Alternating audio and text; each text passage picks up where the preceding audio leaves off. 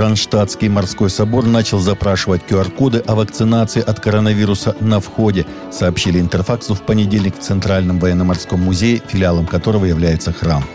У всех на входе спрашивают QR-коды, потому что это объект культуры, и для его посещения они требуются, сообщил начальник отдела научно-просветительской работы музея Сергей Лясковский. Он добавил, что музей готов выслушать аргументы представителей церкви об упрощенном доступе прихожан на службы, так как в соборе проходят и богослужения, в связи с чем в правилах могут появиться уточнения.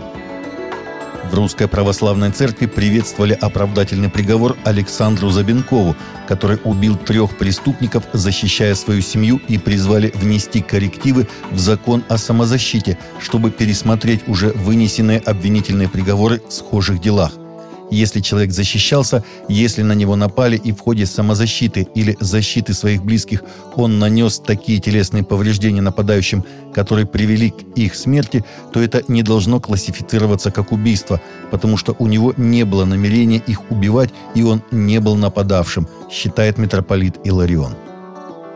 Мировой суд приговорил блогера Руслана Бобиева и модель Анастасию Чистову к 10 месяцам колонии общего режима по делу о скандальной фотосессии на фоне храма Василия Блаженного. Как сообщили Интерфаксу в пресс-службе Тверского суда Москвы, соответствующий приговор был вынесен мировым судьей участка номер 370 по Тверскому району в пятницу – молодые люди признаны виновными в совершении публичных действий, выразивших явное неуважение к обществу в целях оскорбления религиозных чувств верующих.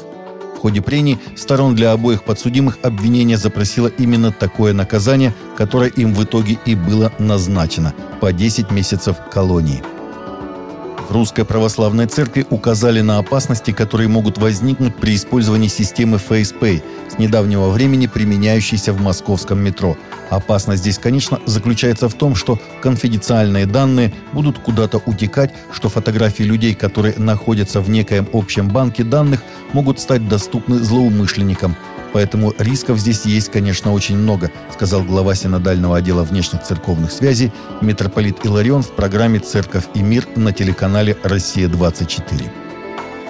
Согласно новому исследованию Техасского университета, новый закон штата Техас, США, запрещающий аборты при обнаружении сердцебиения плода, привел к 50% снижению числа абортов в штате – Исследователи из проекта по оценке политики Техасского университета изучили данные государственных клиник и обнаружили, что количество абортов в сентябре первый полный месяц действия закона сократилось на 49,8% по сравнению с тем же месяцем годом ранее.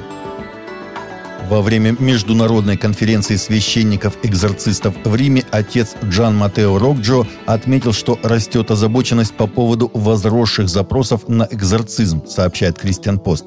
Мы наблюдаем увеличение числа подобных запросов, потому что пандемия сделала людей более уязвимыми к мысли, что сатана или какое-то злое существо завладели их жизнями, сказал Рокджо. Профессор Джузеппе Феррари, один из организаторов конференции, добавил, что пропаганда колдовства и оккультизма в средствах массовой информации также является причиной роста запросов на экзорцизм.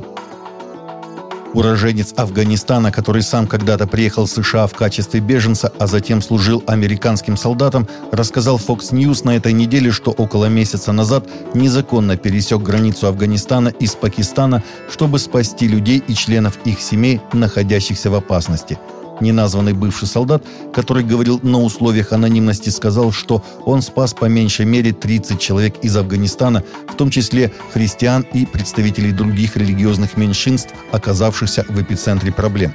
В новостях говорят, что в Афганистане нет американского солдата. Но я здесь, и я буду помогать столько, сколько потребуется, сказал он.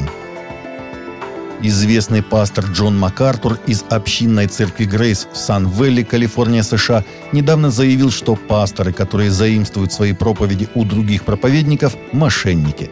МакАртур, который также является почетным ректором семинарии, на прошлой неделе принял участие в интервью, где его спросили, почему некоторые пасторы занимаются плагиатом. В ответ МакАртур сказал, что они ленивы, некомпетентны и неосвященны – в таких проповедях они становятся шоуменами и актерами, продолжил он. Правозащитная группа «Международная амнистия» осудила вынесение приговора алжирскому новообращенному христианину, обратив внимание на ухудшающиеся условия свободы вероисповедания в этой североафриканской стране, особенно для ее небольшого христианского меньшинства – закон Алжира, регулирующий немусульманские богослужения, в соответствии с которым новообращенный, идентифицированный как Футхиль Бахлу, был осужден и является дискриминационным, и христианин должен быть освобожден, говорится в заявлении группы правозащитников. Таковы наши новости на сегодня. Новости взяты из открытых источников. Всегда молитесь о полученной информации.